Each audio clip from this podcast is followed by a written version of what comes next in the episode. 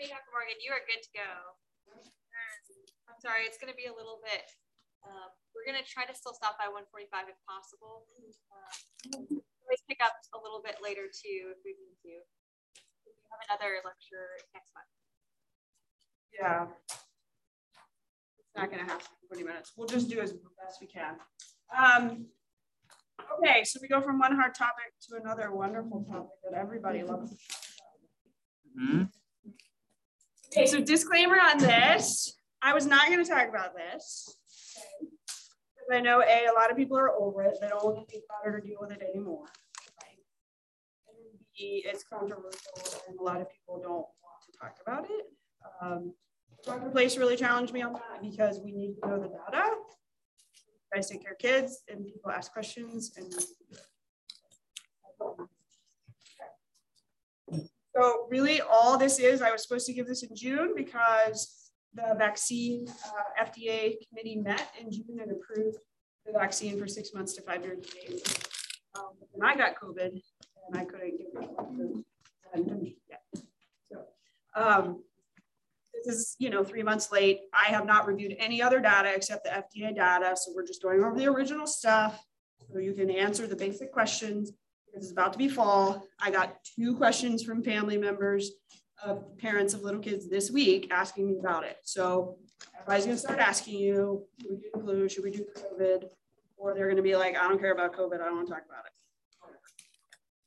Just, you guys will take care of kids, you have to have an answer.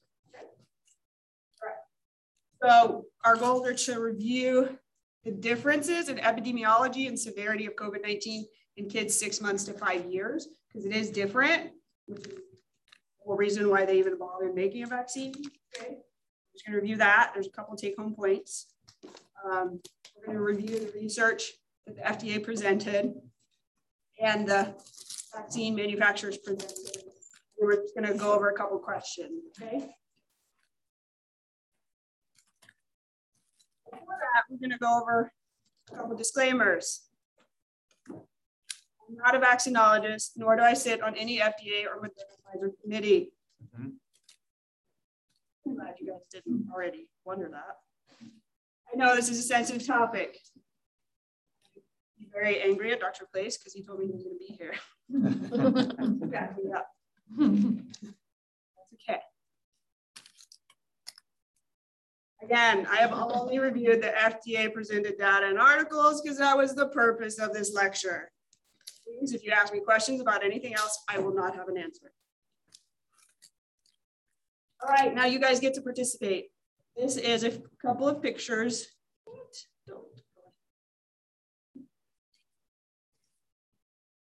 This is a game. You guys get to play. Five slides. The game is what do the items or people or things in this picture have in common?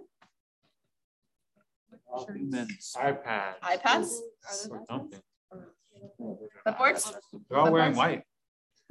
outside. White shirts and khaki bottoms.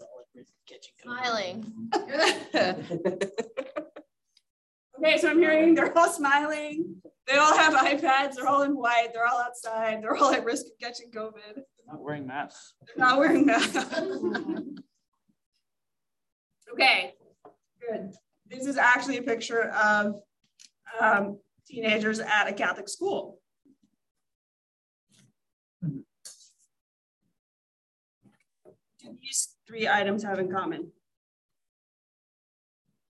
They're all kind of green. That's a try catch or not? Celtic. Symbols on the ascension think that's the Father, Son, and the Holy Ghost, right? Trinity. Yeah, Dr. Newborn. yeah, that was kind of the point of this. Uh, they are kind of all green, and it does kind of look like the symbol of. It's supposed to be a dove.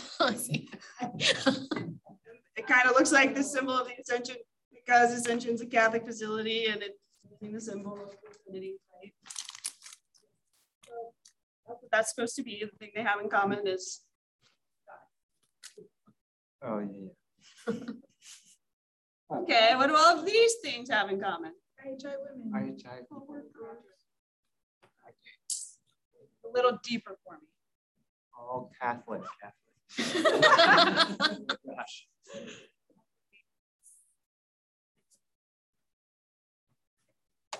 Jen. Christian, thank you. What else? They're all doctors, right? All IHI Christian doctors, right? Also all smiling. They are all smiling. This is for Dr. Place, because he would know, but he is not here. So I will have to interject, but you guys can say what they have in common, and I'll tell you the purpose of it.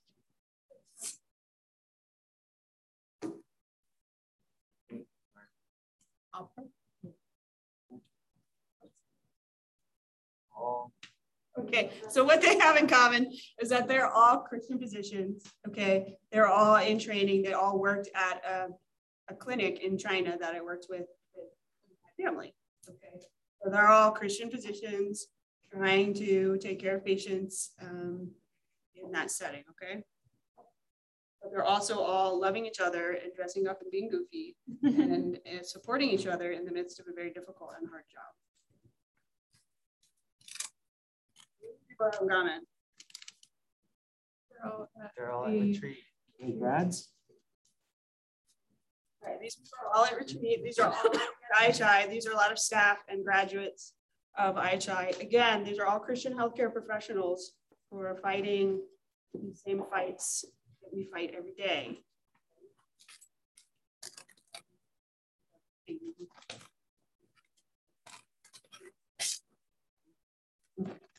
Dr. Morgan. These are Dr. Morgan's random support people that I just happened to throw in there for fun. The point is that one last one. These are all Christian women physicians at a conference that I went to.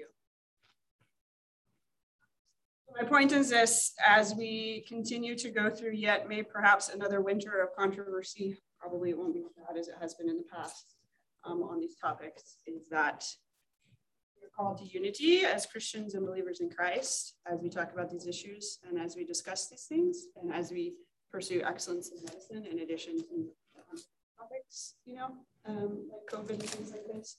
So the purpose is to challenge each other to know the medicine um, and then love each other even if we disagree by the medicine.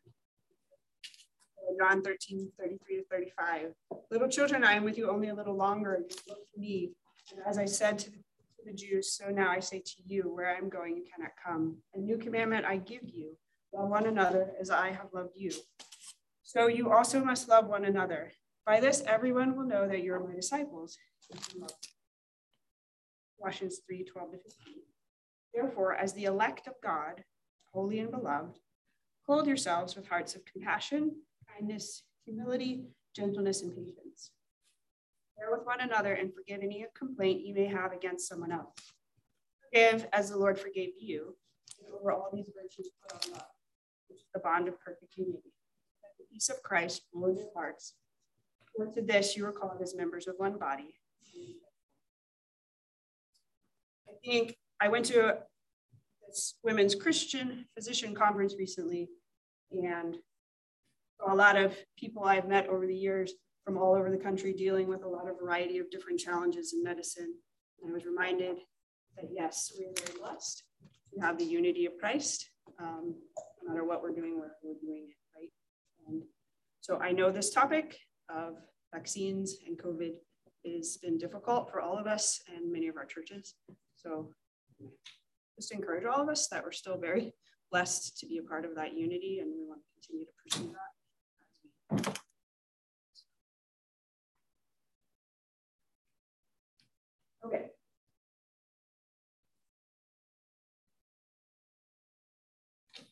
A quick prayer that I can get through data in 15 minutes.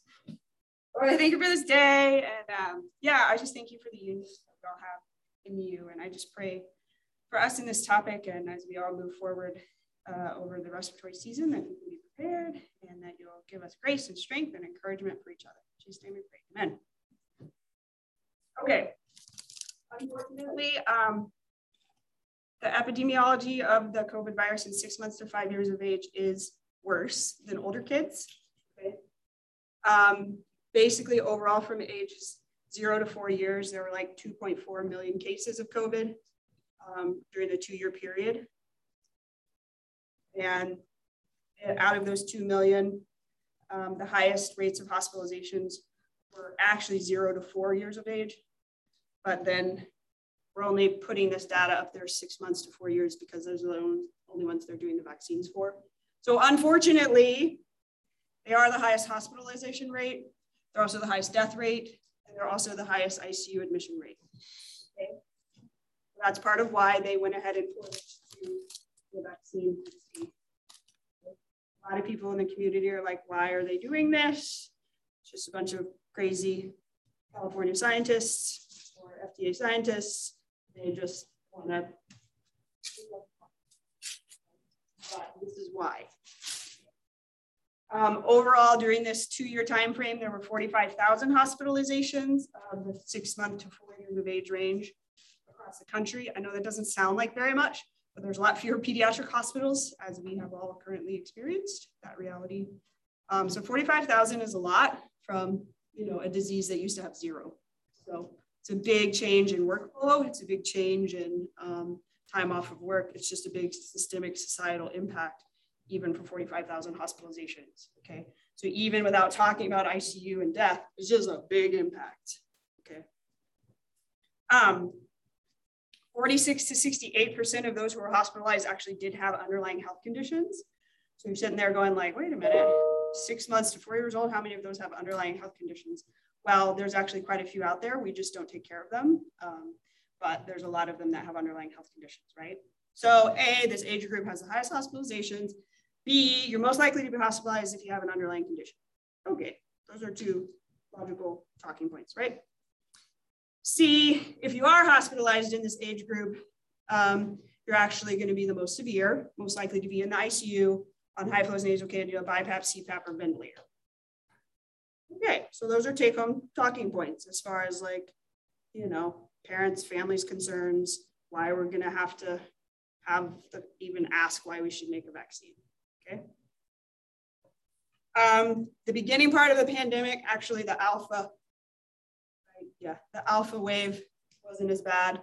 Delta and Omicron were a lot worse actually in kids, um, primarily just because babies are small. So even if it doesn't kill them, they're still hospitalized, you know, because they can't handle it. Um, and particularly um, the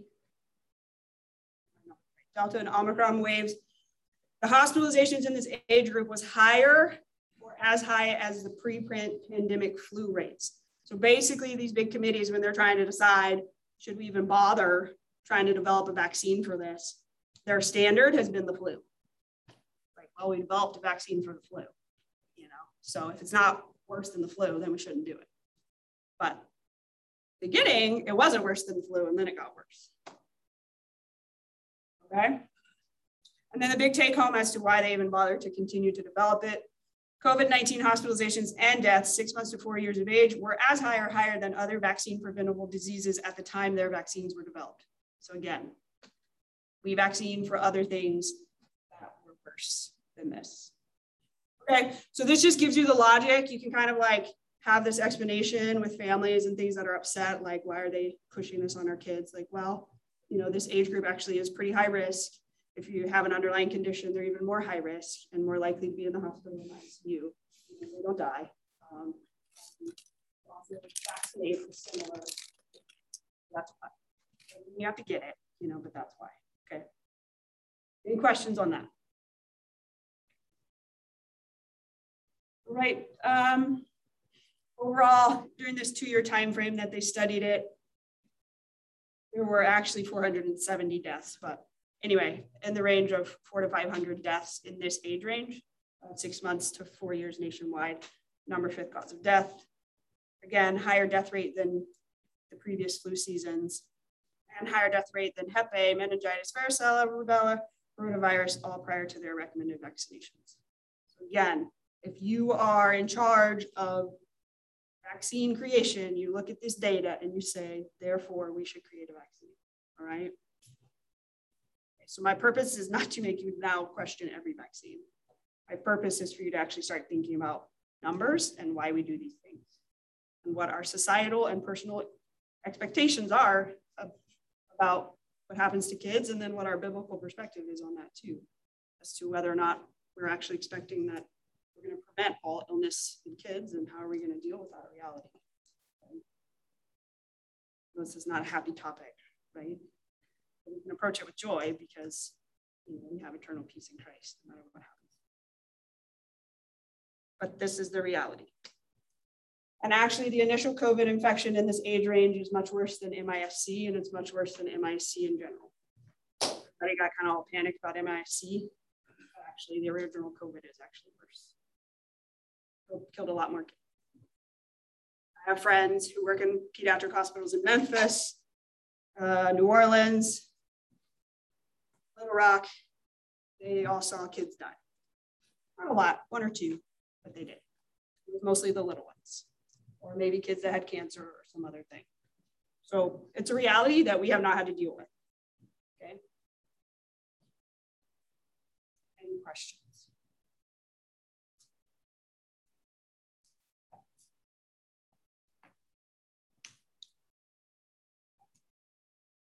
This is a very cool article that we're not going to delve into a lot, but basically, this is how they're saying that it kills more than other vaccines, preventable illnesses and JAMA in 20, 2007. Anyway, there's been a lot of research on why should we keep vaccinating things? You know, like what's the point? You know, like are we doing the right thing or not? And so they've extrapolated and gone backwards and looked at data and looked at the number of cases of, of these vaccine preventable diseases and hospitalizations and deaths. And it's just, it's a lot. Okay. There's a lot of kids who would have been hospitalized, have long-term complications, and a lot of pediatric deaths that we are preventing. And this is a very good article if you really, really are struggling with the issue. Um, I have the reference for it. If you really delve into this kind of stuff, I mean, if you look at some of these things, you're like, what? Look, paralytic polio in 1951 to 1954 um, killed 1,879 kids. That was just the paralytic one. The acute one killed 1,393. Pertussis would kill 4,034 per year. That's not over the four year range. That's per year over a four year range. Um, and then diphtheria used to kill 1,800 to 1,800 kids a year. You know, so, and then you're also looking at total numbers, cases, and then therefore hospitalizations. I mean, you talk to old pediatricians and they used to see hospitals full of tetanus and diphtheria and um, polio so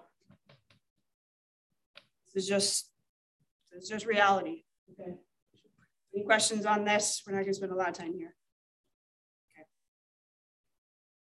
And now we get a second brain break before we delve into the vaccine data. This is the beautiful California coast. It is where, if I could live and afford it, and not become a liberal. I would go Is that Huntington Beach? Is it Huntington? It is Newport Beach. Newport. Okay. Newport. Uh, I know. Every time I go to California, I'm like, God, I think I belong here. I don't. anyway, but it's beautiful. And it's also a reminder that God's good, even though sometimes No, that's Southern California. You get to struggle with those realities of the good and the bad of it all. And walk with our patients and all of that, right? lots of mysteries that I don't ever understand the side of heaven. But it is also cool that we caught this guy surfing. Because I was like, that's also cool, God, that you created this giant ocean and you created man to come up with crazy things like surfing on it. So maybe that's an analogy for how you've created us with the ability to make vaccines. I don't know. It's a stretch, but at least it was a brain break. All right, so here you go. Um, basically, this is also just kind of education for you guys on like how these decisions are made too, because I don't feel like we always fully understand this stuff. Okay. So basically, this was the decision. This is how the FDA voted on the emergency use authorization. They get these experts who sit on this panel, they give an introduction, then they get 45 minutes from Moderna, and then 45 minutes from the FDA scientists who reviewed Moderna data, And then they get 45 minutes from Pfizer scientists, and then they have 45 minutes from FDA scientists who reviewed Pfizer data. And then they have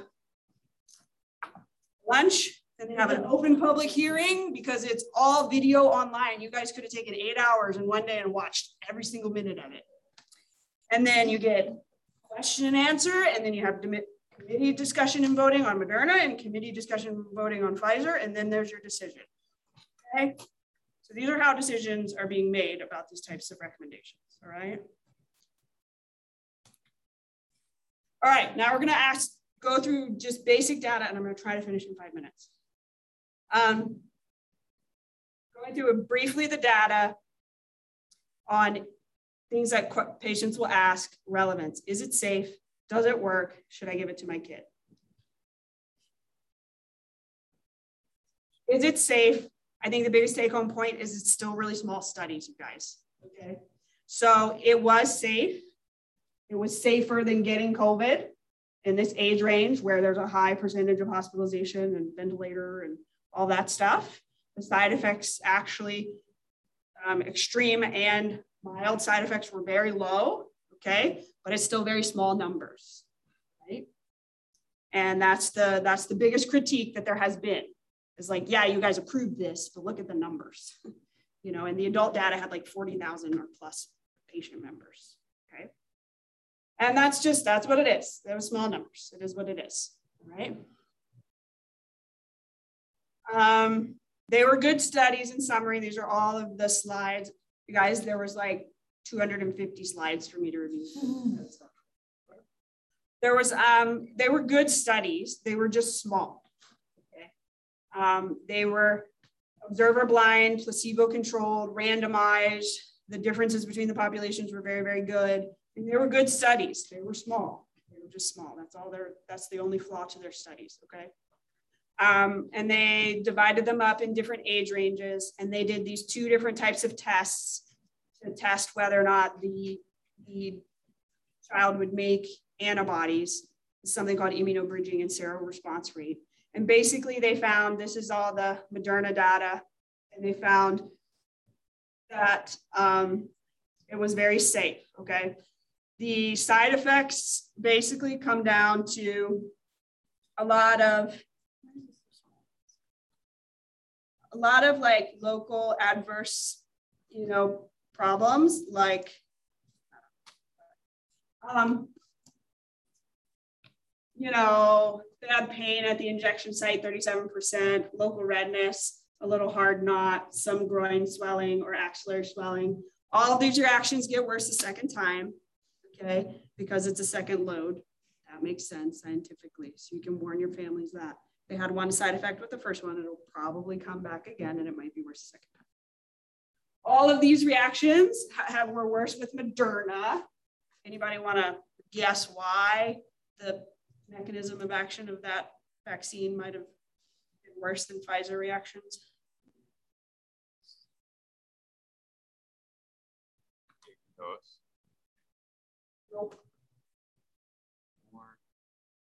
What about the age range of the kids? Have they gotten other vaccines already? They have. Yeah. The other vaccines are closer in mechanism of action to the Pfizer vaccine. Moderna is a brand new. Mm. So this these babies have never seen this type of you know mechanism of action of the drug before. Um, way that works. Um, the biggest things that you need to warn families about that will scare them is fevers. No, none. There was like maybe one kid out of all of the thousands they checked that had a febrile seizure. Febrile seizures can happen. Febrile seizures can happen if you get COVID. Okay, so fevers can happen all the other stuff that happens with, you know, shots will happen. Okay. Basically, the data is pretty similar for um, Pfizer as well.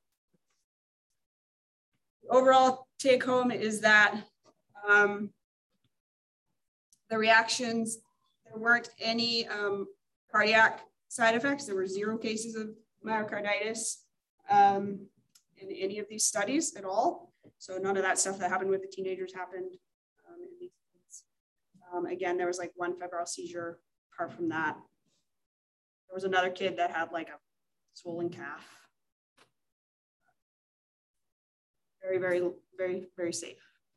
but they're gonna have fevers, they'll have localized reactions. Um, the reactions to Moderna are probably gonna be worse than Pfizer. Okay. Any questions on all that? Those are the questions everybody asked the most about.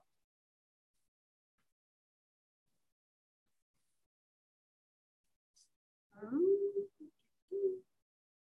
so is it safe? Yes, it's just, you know, studied in small populations.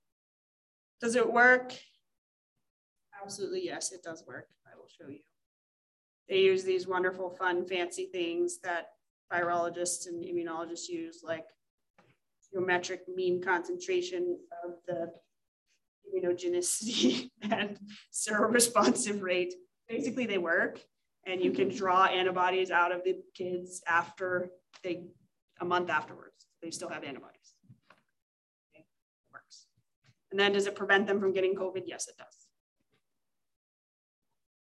And this is the slides about it preventing them from getting COVID. It is, um, one of them was, I think this one is two over. This is Moderna. It's 46% effective from them getting COVID. And um, this is 46% for the two to five years old. 31% from the 6 to 23 month old. And then this is Pfizer data. And it is similar percentages. Here we go. Um, the Pfizer actually was a lot more effective um, than the other one because they give it in three doses. Basically, to take home. Uh, do you know how long? So you said like they they were seropositive for antibodies one month after. Do you know how long it took for the antibodies to go away? Because I feel like that's what, what a lot of parents ask me. Yeah. One month, I don't really care. So they they drew antibodies for two months. They checked for side effects uh, and followed up the kids for seven months. Oh, awesome. So they only were able to do this because they were doing it under emergency use, you know. So they really only drew the the blood, you know, to prove seropositivity, and they only checked for you know, COVID testing, you know, did they get COVID for two months? Now, you can guess, probably, since it's in adults, three months, you can say the same. But they followed up for side effects for seven months. What is the VE value? Uh, vaccine efficacy. So what does that actually measure? So they're basically saying Pfizer was like 80% effective at preventing. That's, that's just for two months, right? Not after. Any data on hospitalizations, death? Again, they were doing this under emergency use authorization. Had a study design where they were gonna give them a dose. Then a month later, they were gonna draw draw seropositivity, You're gonna check them for COVID. They checked them for COVID along the way.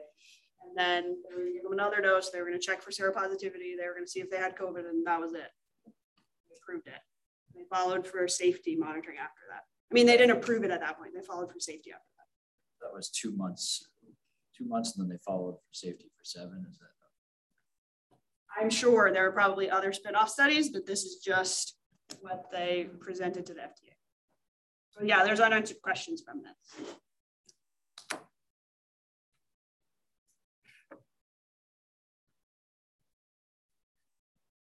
Yeah, what else?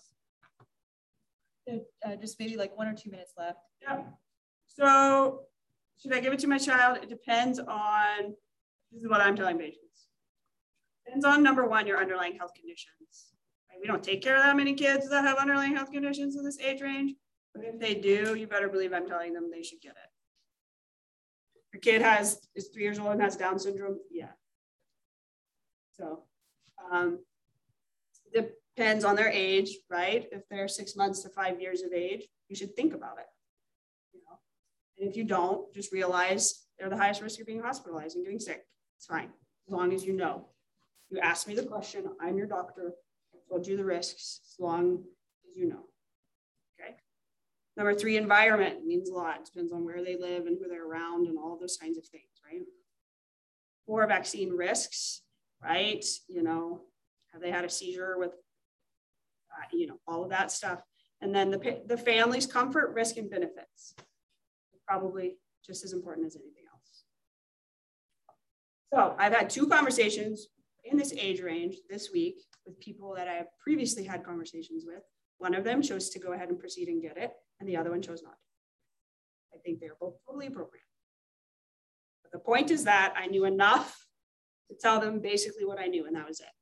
And I was very honest. Like, I don't know about all the rest of that stuff, but I know these things. You make your choice. Is the, the is COVID part of like OSIS? Like, is it are they recording that information? Thing? I don't know. I don't see it on my like little child. Like, it's, oh, they need their COVID. I don't know. Okay. Are we? But we are offering it to children here. It's not a requirement to go to school. Anything else? Is it too early to say, is this uh, the frequency with which it, it will be recommended? Yep, too early to say. Okay, thank you guys. I know it's a lot of material. Um, ask me if you have further ongoing questions, okay? Thank you